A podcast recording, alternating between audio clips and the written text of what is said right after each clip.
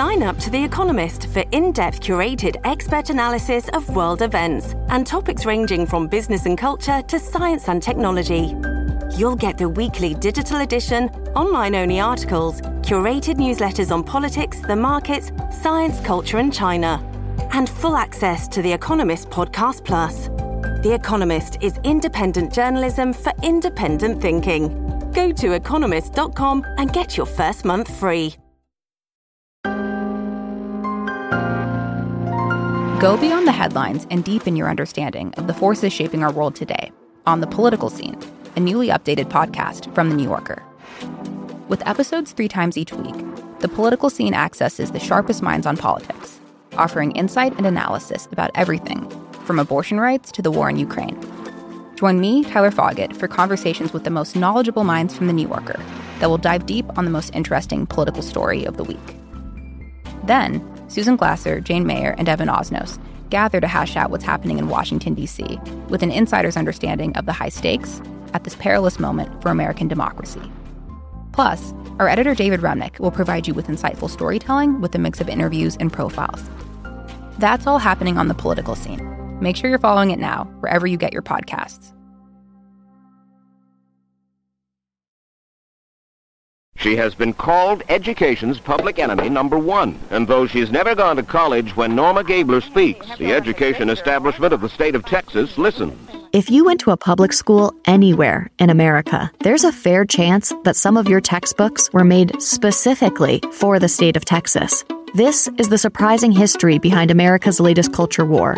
I'm Grace Lynch, host of the new audio documentary, Teaching Texas. Listen to Teaching Texas wherever you get your podcasts. Thank you. I'm Jason Kander. And I'm Grace Lynch. And this is Majority 54, the podcast for meaningful conversations that change minds, change votes, and win elections. Ravi sadly could not join us today, but if you are craving a Ravi fix this week, we recommend you subscribe to WMN Politics Plus on Apple Podcasts.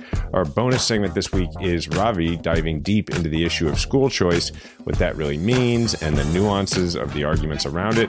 As a reminder, subscribing to WMN Politics Plus gives you access to bonus content for our show and early access to episodes of Grace's new show, Teaching Texas, which, by the way, Grace, tell the people about Teaching Texas, which is, by the way, I'll say before you do, uh, is awesome and already uh, like really, really well received. So tell the people about it.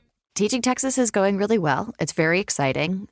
For our Majority 54 listeners, the first episode is actually dropped in the feed over the weekend. So if you didn't listen to it immediately, I recommend you go back and listen to it. And episode two is now out. If you subscribe to WMN Politics Plus, you even get episode three, which is near and dear to my heart because it was a pretty wild experience. But the way Texas has dictated the nation's education at every turn has continued to surprise me and confound me. And the people that are involved in doing so are really fascinating. And we had just an absolute pleasure to speak to so many very rich characters. And Jason and I were talking right before the show about how, yeah, it makes sense that like Texas has such a big market that, like, of course, that they would maybe have an outsized impact on textbooks writ large. But I think the thing is, like, you'd still expect that influence to be dictated by academics or experts in any capacity, or like the publishing industry itself. Like, perhaps they have too much power. But actually, it's these small town activists with no education background who are the ones dictating everything. And I think that the show, you know, goes to great lengths to really paint holistic portraits of the people who did steer the ship for so long and kind of just how wild it is that they were even ever in the position to do that in the first place. And not for nothing, uh, but in an audio format, it's always nice when you can feature a lot of just really, uh, I don't know, colorful voices.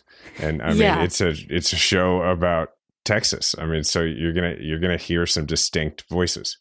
We've got a lot of slow talking Texans, which is great and has been, yeah, an absolute joy on my end. And I was talking um, to some folks who had listened to episode one, and they're like, it's really great that you have Joan, who's this incredible um, former professor from Delaware.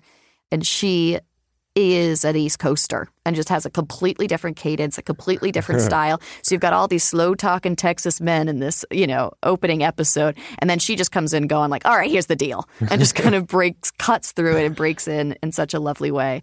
And we've got in episode two some great archival tape.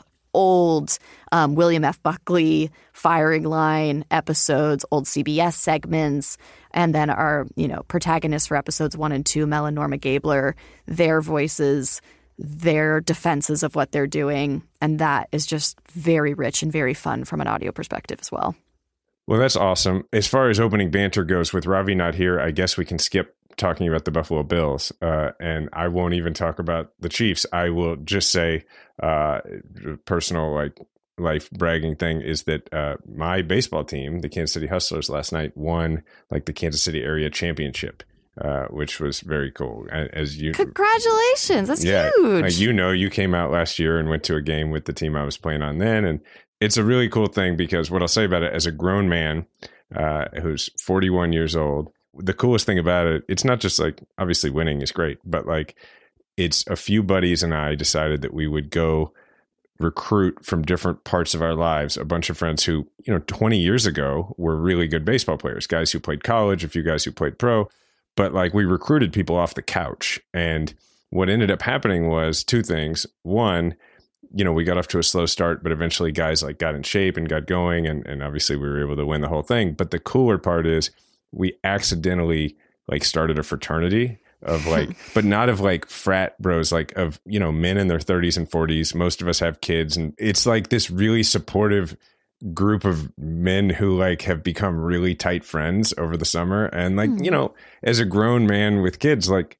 or I'm sure also as a grown woman, like it's really hard to make new friends. And so yeah. that's been like the everybody agrees like that's the coolest part of it is having this now group of like over 20 guys that are like just your really close friends in town. And you know, winning winning is cool too. We were down by four runs with six outs to go, and we came back to win with our families there watching and stuff. It was really cool. As if this needed a more wholesome twist than it already has for you to be like, but the real trophy is friendship. it really is. Like literally one of the guys posted that on Facebook this morning. Like the real the real trophy is like getting to know this great group of guys. And so anyway, and it was great. Like True was the bat boy. So like our Aww. picture with the trophy, like True standing there with me with his like number one, you know, up in the air, his finger up in the air for number one. And it was real cool. So that's really um, great. Congratulations. Well you, earned. Yeah it was it was cool. So, all right, now uh, with all that out of the way, we should talk some trash. So, uh, tell us about Herschel Walker.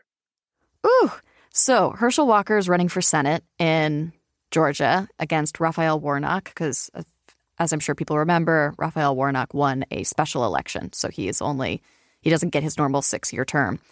So I'm sure plenty of our audience has heard some of the controversies around Herschel Walker, his like less than stellar orations about uh, bad air in China coming over to our air and all sorts of other fun blunders he's had along the way. But most recently, it has been reported that he paid for an ex girlfriend's abortion a few decades ago. I think it was in the early 2000s. And that has sparked a whole nother wave of controversy.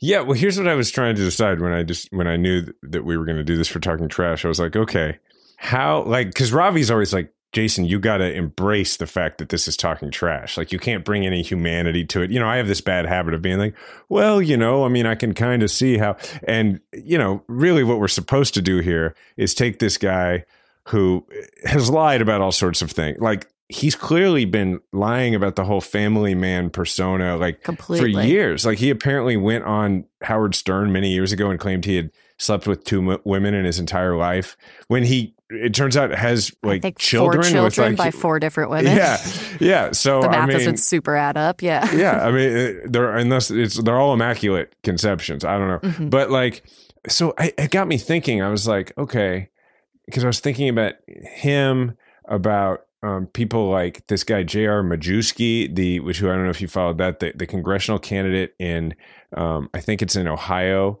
uh, who yeah, he's in Toledo, who, you know, had served in the Air Force and, you know, been in, in Qatar after 9 11, but had not deployed to Afghanistan, it turns out, but has spent the last many, many years claiming to be a, a combat veteran of the war in Afghanistan and making up all sorts of outlandish claims. But the thing is, it's not like that guy made them up to run for Congress. He's clearly been telling those stories his whole life since, you know, the last 20 years and then became a, a candidate because he became politically active and then just kept doing it.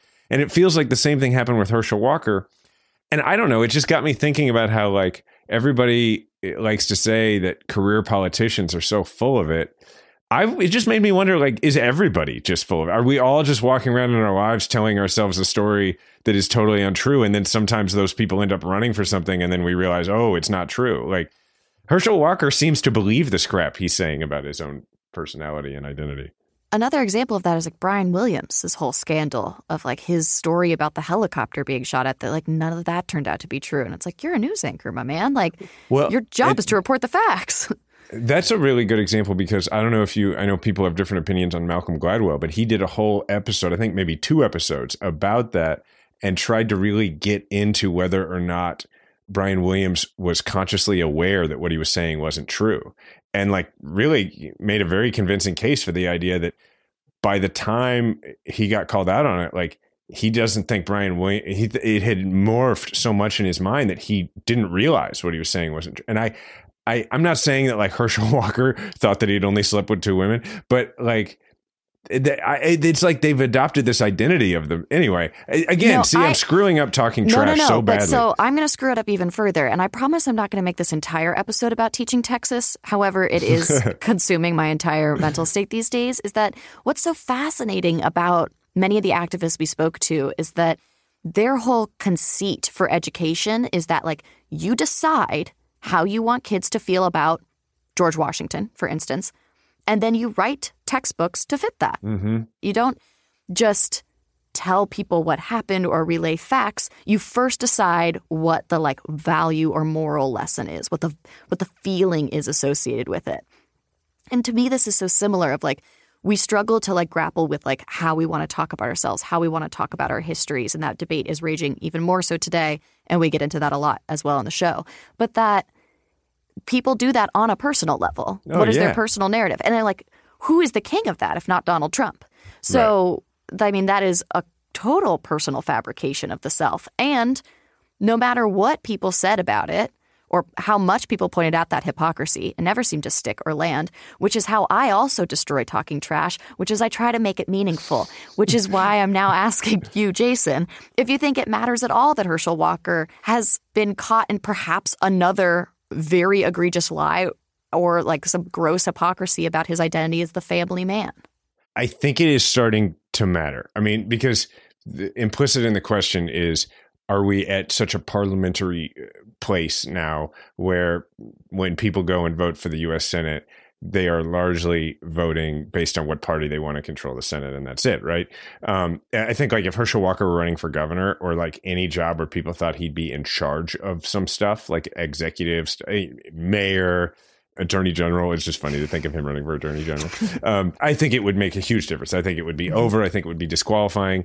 But like people feel like well, what a senator does is just show up and push a button or like raise their hand and say, you know, they're like, I think people think any old hack can do it. And look, in some ways, people are not wrong. Um, but like t- in terms of doing the very minimum, right, of the job, yeah. like show up, vote how somebody tells you to vote or whatever. But I think going back to the whole identity, like how Herschel Walker has this idea of who he is and he just presents it I do think we're getting to a point where, and I'm when I'm saying this, I'm thinking a bit about Todd Akin 10 years ago, where voters have an idea of who they are. And if he has gotten to the point where he has said so many things that make no sense, and I'm going to try not to go in like a I feel bad for him CTE football sort of direction here because this is talking trash, but also said things that are so like untrue as to the point of being like really embarrassing like this thing where he's just said over and over again how against abortion he is, but it turns out like he paid for one and then got the person a get well card. Um, Which, uh, to embellish into talking trash for just a second, the handwriting was that I mean, not the most surprising part of the whole thing? It's it's got a lot of flourish. It's very elaborate. It's a beautiful script. Like it reminds me a lot of Donald Trump's handwriting. Actually, wait, it's really? Like, no, well, in the Donald sense Trump's that, is just like yeah, but but it has what it has in common is it's like I'm going to write this enormous. And so it's like it's I'm you will know that I wrote this. It's going to be Yeah. I'm going to take up the page. The H takes up the whole bottom half of the card. Yeah. exactly. So I do think we're getting to a point where there will be some voters who are like I don't want to be a person who votes for this person.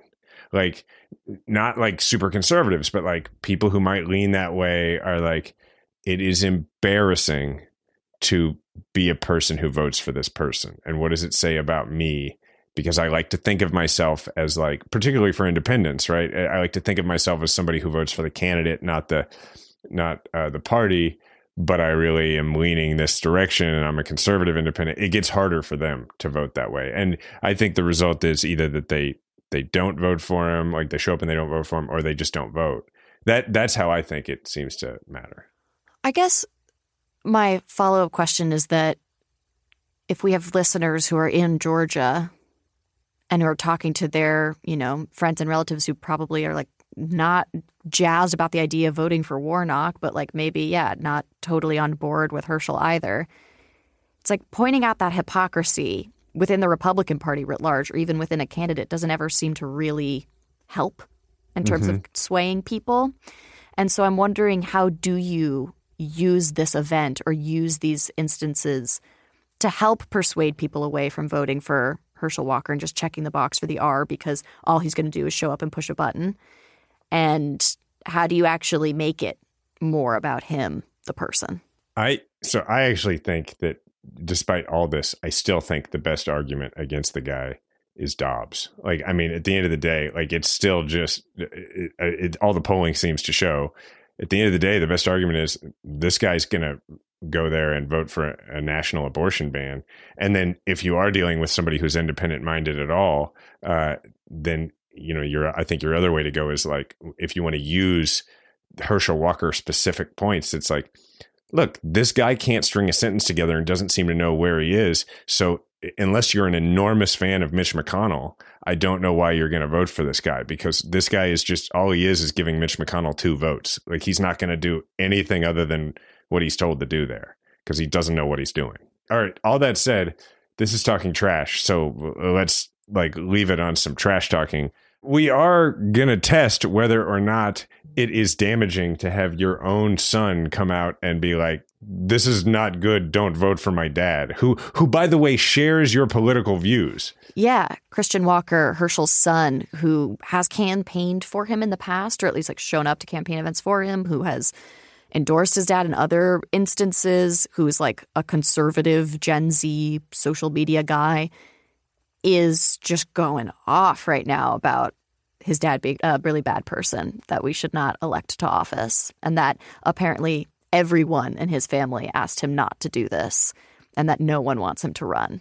And that is pretty damning. the thing that really resonated with me is he's not like saying uh, that because his dad has had all these missteps in the past and hasn't been a father that's present and has you know all this what he's saying is like you can make like anybody can make all these mistakes and then you can go and you can rectify them he's like just don't lie about them. So like where he lost his son is he lied. Like his son seems to be saying like hey cool. Like go out there and say all the stuff you're saying. I agree with all of it. But when people criticize you you got to be like yeah i didn't do a good job. And he's offended that he's like no i'm a great dad. Like reasonable reasonable to be upset i think. All right. Uh i, I guess what we should say is this remains uh, this race remains a toss-up. Um so right. No, the most devastating part of it is that the race is up is a complete toss up. Uh, 538's like aggregate of their polls has it as like I think like 46 out of 100 instances uh, Herschel Walker wins. yeah I mean, that's a toss-up It's a total toss up and the fact that that's the case is really alarming. I will also say should this go to a runoff, which seems likely if it's going to be that close, I almost think that that makes it a better case scenario for Herschel Walker because then it really will be about deciding the balance of the Senate oh and right and potentially putting Mitch McConnell as the Senate majority leader. And then I think people do kind of have the out to not really vote for the candidate, but to vote for the party. So mm-hmm. we're in a precarious spot, and it makes me nervous that it's actually only going to work in his favor unless Warnock can get a clean win in the midterms. All right. So if you're in Georgia, you got work to do. Grace, we're going to talk about our sponsor, Everlywell. I've taken this test. I don't think you have yet. Are there any foods where you are particularly worried that it's going to tell you that you know your body doesn't really respond as well to that as you think it does? I would be really devastated if cheese were taken off of my list of foods. I'm, I'm that's my go-to snack. I love a little bit of cheese. It's become a real crutch for me. Yeah, it's hard, right? But you need to know. Everlywell has these at home lab tests, and they also add vitamins and supplements that can help you get the knowledge and support you need so you become a healthier you. Here's how it works Everlywell ships products straight to you with everything needed in one package. To take your at home lab test, simply collect your sample and use the included prepaid shipping label to mail your test back to a certified lab. Your physician reviewed results get sent to your phone or device in just days. Seriously, it's very easy, and you can share the results with your primary care physician to help guide next steps. And for listeners of the show, Everlywell is offering a special discount of 20% off at-home lab tests at everlywell.com slash majority54. That's everlywell.com slash majority54 for 20% off your next at-home lab test. everlywell.com slash majority54. Okay, so we're recording this on Yom Kippur. Now, I have never pretended to be the most observant Jew. For instance, you know, technically Yom Kippur started – at sundown last night. And as I have already mentioned, I was playing in a championship baseball game. I was supposed to start fasting if I was doing this correctly last night. I didn't. After the game, I ate. I also wasn't supposed to play baseball. And then this morning, I woke up and I was like, okay, I'm going to try and fast today until sundown. I'm going to try and do that. And so I am doing that with one exception, which is I am so used now to having my uh, AG1 in the morning. And I think I think God is all right with it. All right, to make it easy, Athletic Greens is going to give you a free one year supply of immune supporting vitamin D and five free travel packs with your first purchase. All you have to do is visit athleticgreens.com slash majority. Again, that is athleticgreens.com slash majority to take ownership over your health and pick up the ultimate daily nutritional insurance. Next topic. We're out of talking trash we're into serious stuff. Yes. As people may know, the Supreme Court recently reconvened and this is being touted as possibly an even more consequential session of the Supreme Court than the last one, which is hard to believe, but seems to be true in terms of threats to our democracy. There's two really big voting rights cases up. The first of which is out, out of Alabama, in which the state legislature gerrymandered their districts in a way that even though there's 27% of the population that is African American, only one of seven districts would be majority minority. And proportionally speaking, there should be at least two. And prior panels that have reviewed these maps have struck them down. And the panel included two Trump appointee judges and one Clinton appointee judge who said, This is racial ger- gerrymandering. You're packing all of your black voters into one district. That's not allowed under the Voting Rights Act. And the Supreme Court has taken that up. So that looks bleak. The second one, which I'm going to go through both of these, and then Jason, I want to hear your thoughts, feelings, and concerns.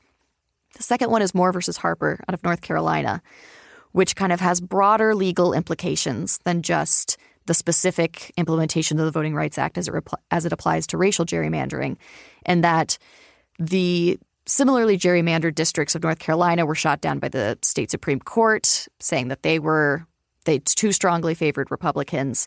And the folks representing the state legislature are arguing that the state Supreme Court actually doesn't have the authority to relitigate these maps. And they're claiming something called the independent state legislature legal theory, which I cannot wait for you to describe to us. Okay, yeah. So let's start with uh, what what the uh, the originalists, the homies, whatever you call them, I don't know what are the origines. It's not homies. I don't know. Uh, they call it ISL theory. That's what that's what the cool kids on the right anyway that's what they call it.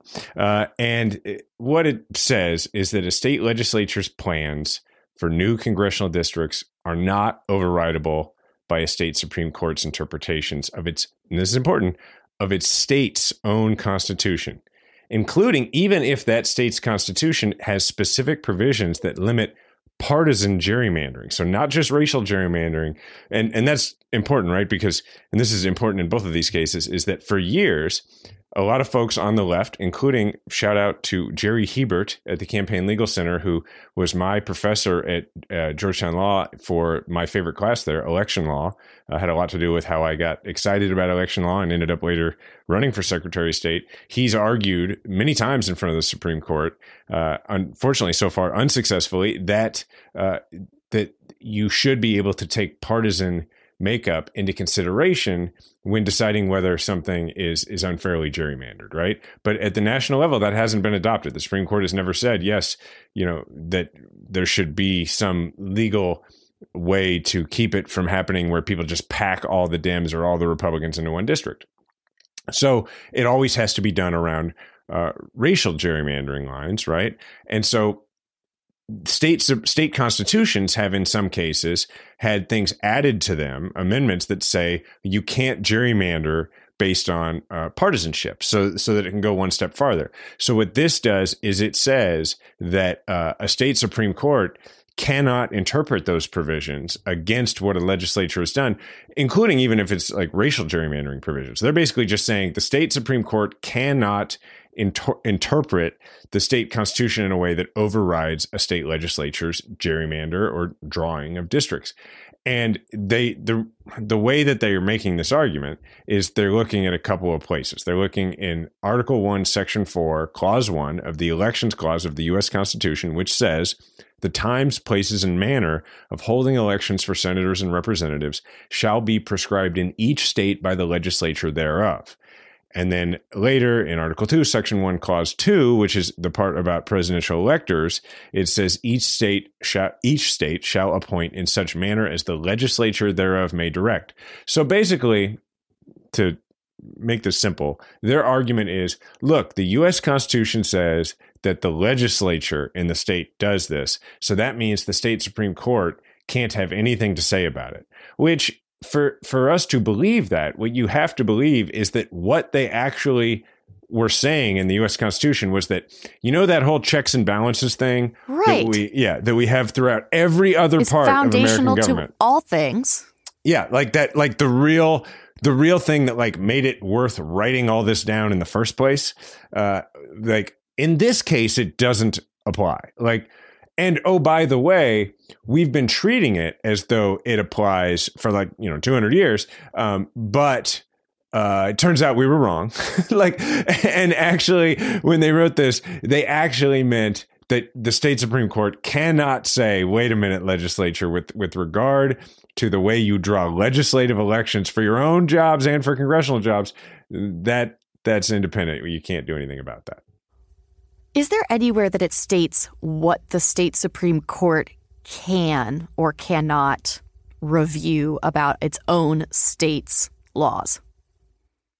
Well, so that's the thing is for that you would go to like the Bill of Rights, which a lot of originalists say, would say, well, you know, anything that is not specifically in here, right? Anything that's not specifically in the Constitution as a federal, uh, like as as federal jurisdiction all of that goes to the states so again now we're going against that right because because they in every other regard say including by the way with elections like they love to say like i've literally had an argument with Chris Kobach about this at one point. They love to say that, hey, elections are run by states. Elections are administered by states. The federal government can't do anything about how we run elections.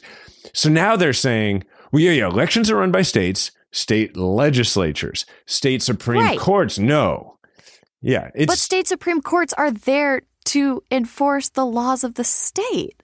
Yeah, like, it's mental jujitsu. You can't you can't just take them out.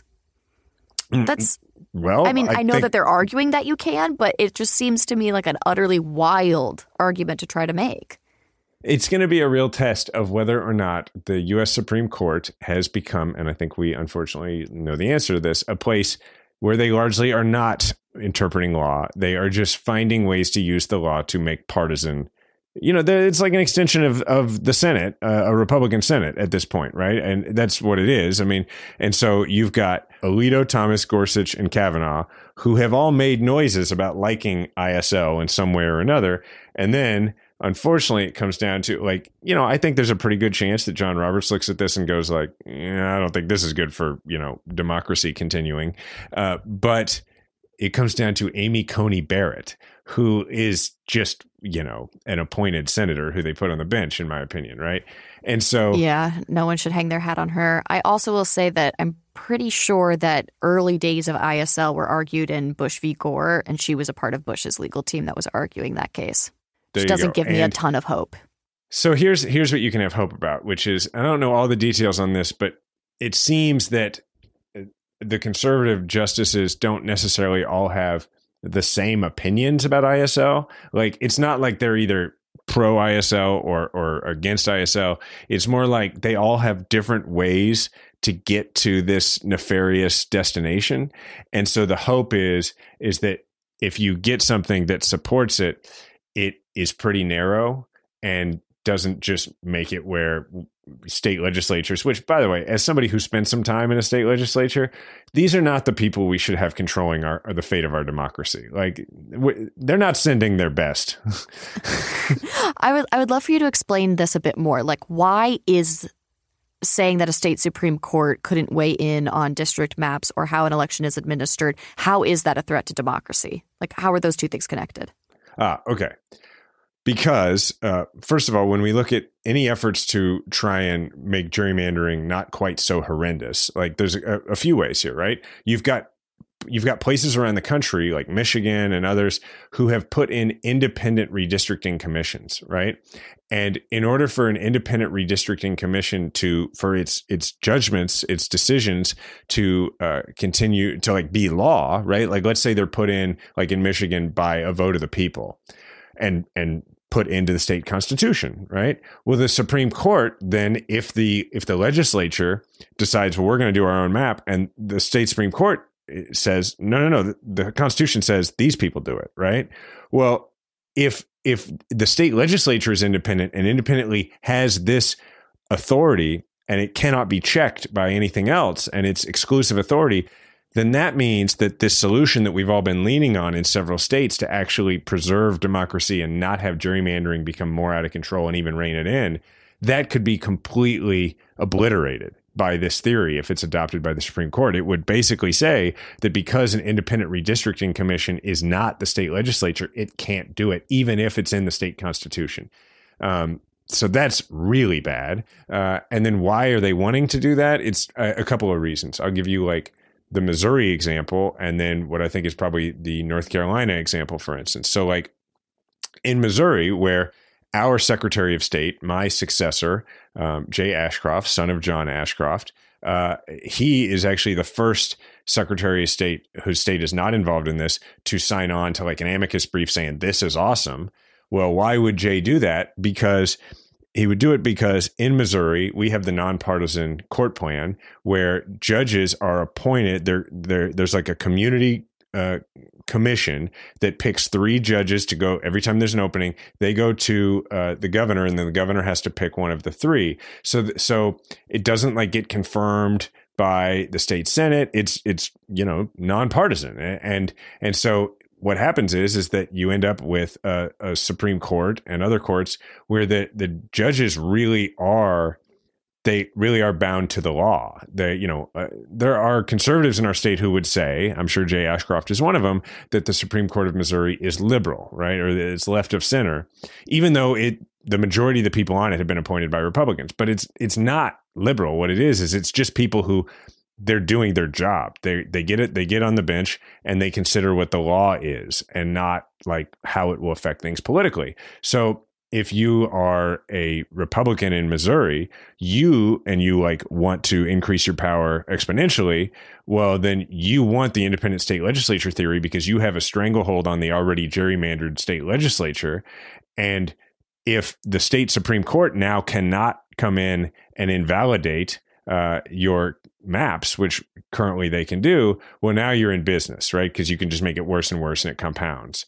Um, now, if you're in North Carolina, where, or let's say Wisconsin, where they elect their state Supreme Court, well, which is, I think, problematic anyway, but, mm-hmm. you know, they, they have people who are not right wingers who have been elected to the court. And and it's you know depends on sometimes what election cycle you have it in. It depends on what's going on at the time. But often I think what happens is is people go like, I don't think I want like an activist on the court. I and and so the people who tend to be more down the middle are the people who run and are like, I'm a judge. That's what I am. I've always been a judge. And and so they don't want those people to be able to weigh in against them either. So it takes it out of their hands. Now here's where it gets really scary. Are you ready? It gets really scary. Oh, we're not there yet? No, we're not there yet. Here's where it gets really scary. Um, the last time this legal argument was made in a really high profile way was by a guy named John Eastman, who you may remember as, you know, counsel in the White House who was behind all the stuff to really undo democracy in one swoop by trying to get different electors in. And it was argued that way because there are people, it's not all of the people who are arguing for the independent state legislature theory, but there are plenty of people who believe that the logical extension of it is is that if the state legislature is because remember I cited those two clauses. One is the uh, it has to do with drawing districts. The other has to do with electors. If you say that the state legislature has exclusive authority to uh, draw the districts, and you're basing it on the text of the U.S. Constitution, it's not a far distance to say that the state legislature has the exclusive authority to choose the electors, which would take you back to how this worked, you know, in our very first elections for president, where the vote of the people in the state is not what chose the electors. It was the vote of the state legislature, right? That was how people thought it was written originally. So that's where it could take us to a place where we win the electoral college, we win, you know, somebody wins the electoral college and they win the popular vote and they could win the whole thing. They could win it by a lot. And then like five states, their state legislatures that are controlled by the party that didn't win just says, no, no, no, that's not who we're sending to the electoral college. We're sending these people and we're we have the exclusive authority to do that. And boom you don't have the president that was elected by either the popular vote or the electoral college. That's pretty scary. That's very scary now i don't think you know that that would not be a ruling that would come out of this but it would be it's it's similar to the way in dobbs the concurrence by thomas talked about uh, same-sex marriage right well that's a huge red flag for everybody to go like, hey, that's clearly where they're going next.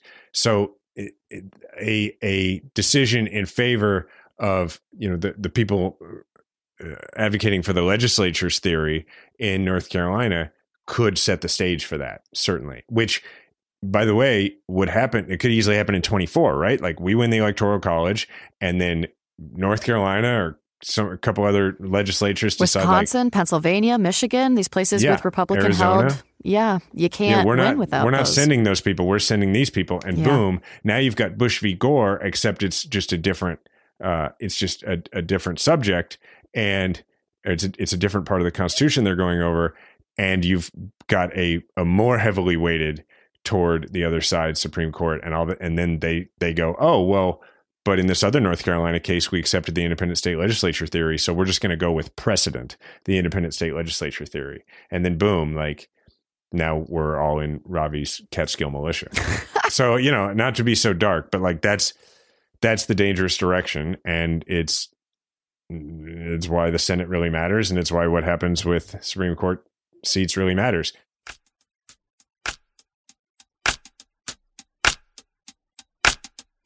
if you've been listening to this show for a while, you've probably heard us talk about our Helix mattresses, which we're obsessed with. And you probably also know that Helix has left the bedroom and has entered the living room with Allform. You've probably also heard me talk about this blue uh, love seat uh, that we have that we got from Allform that we love. And I would tell you that as Diana has recovered, which by the way, it's going very well, thanks to all the people who have asked. As she has been recovering over the last few weeks from breast cancer surgery, she has been spending a lot of time on that Allform sofa because it's just like kind of the perfect length for somebody who's five, five and a half.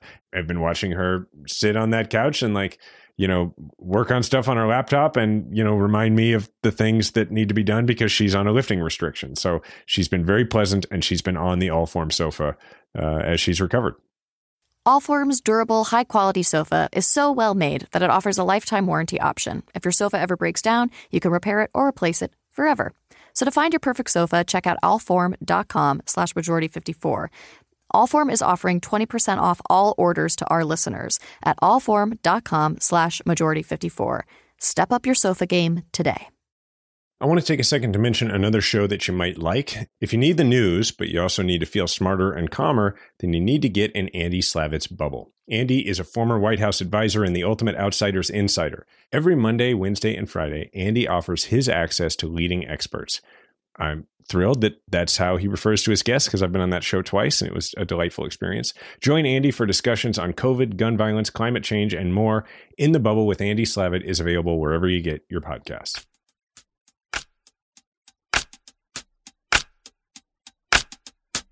I also want to get back to Alabama really quickly. But before we do that, how likely do you believe it is that they will vote in favor of the ISL theory being put forward by North Carolina and that it would be open enough of an interpretation and not just like excruciatingly narrow that it would have that it would set up the potential for this ripple effect all adopts.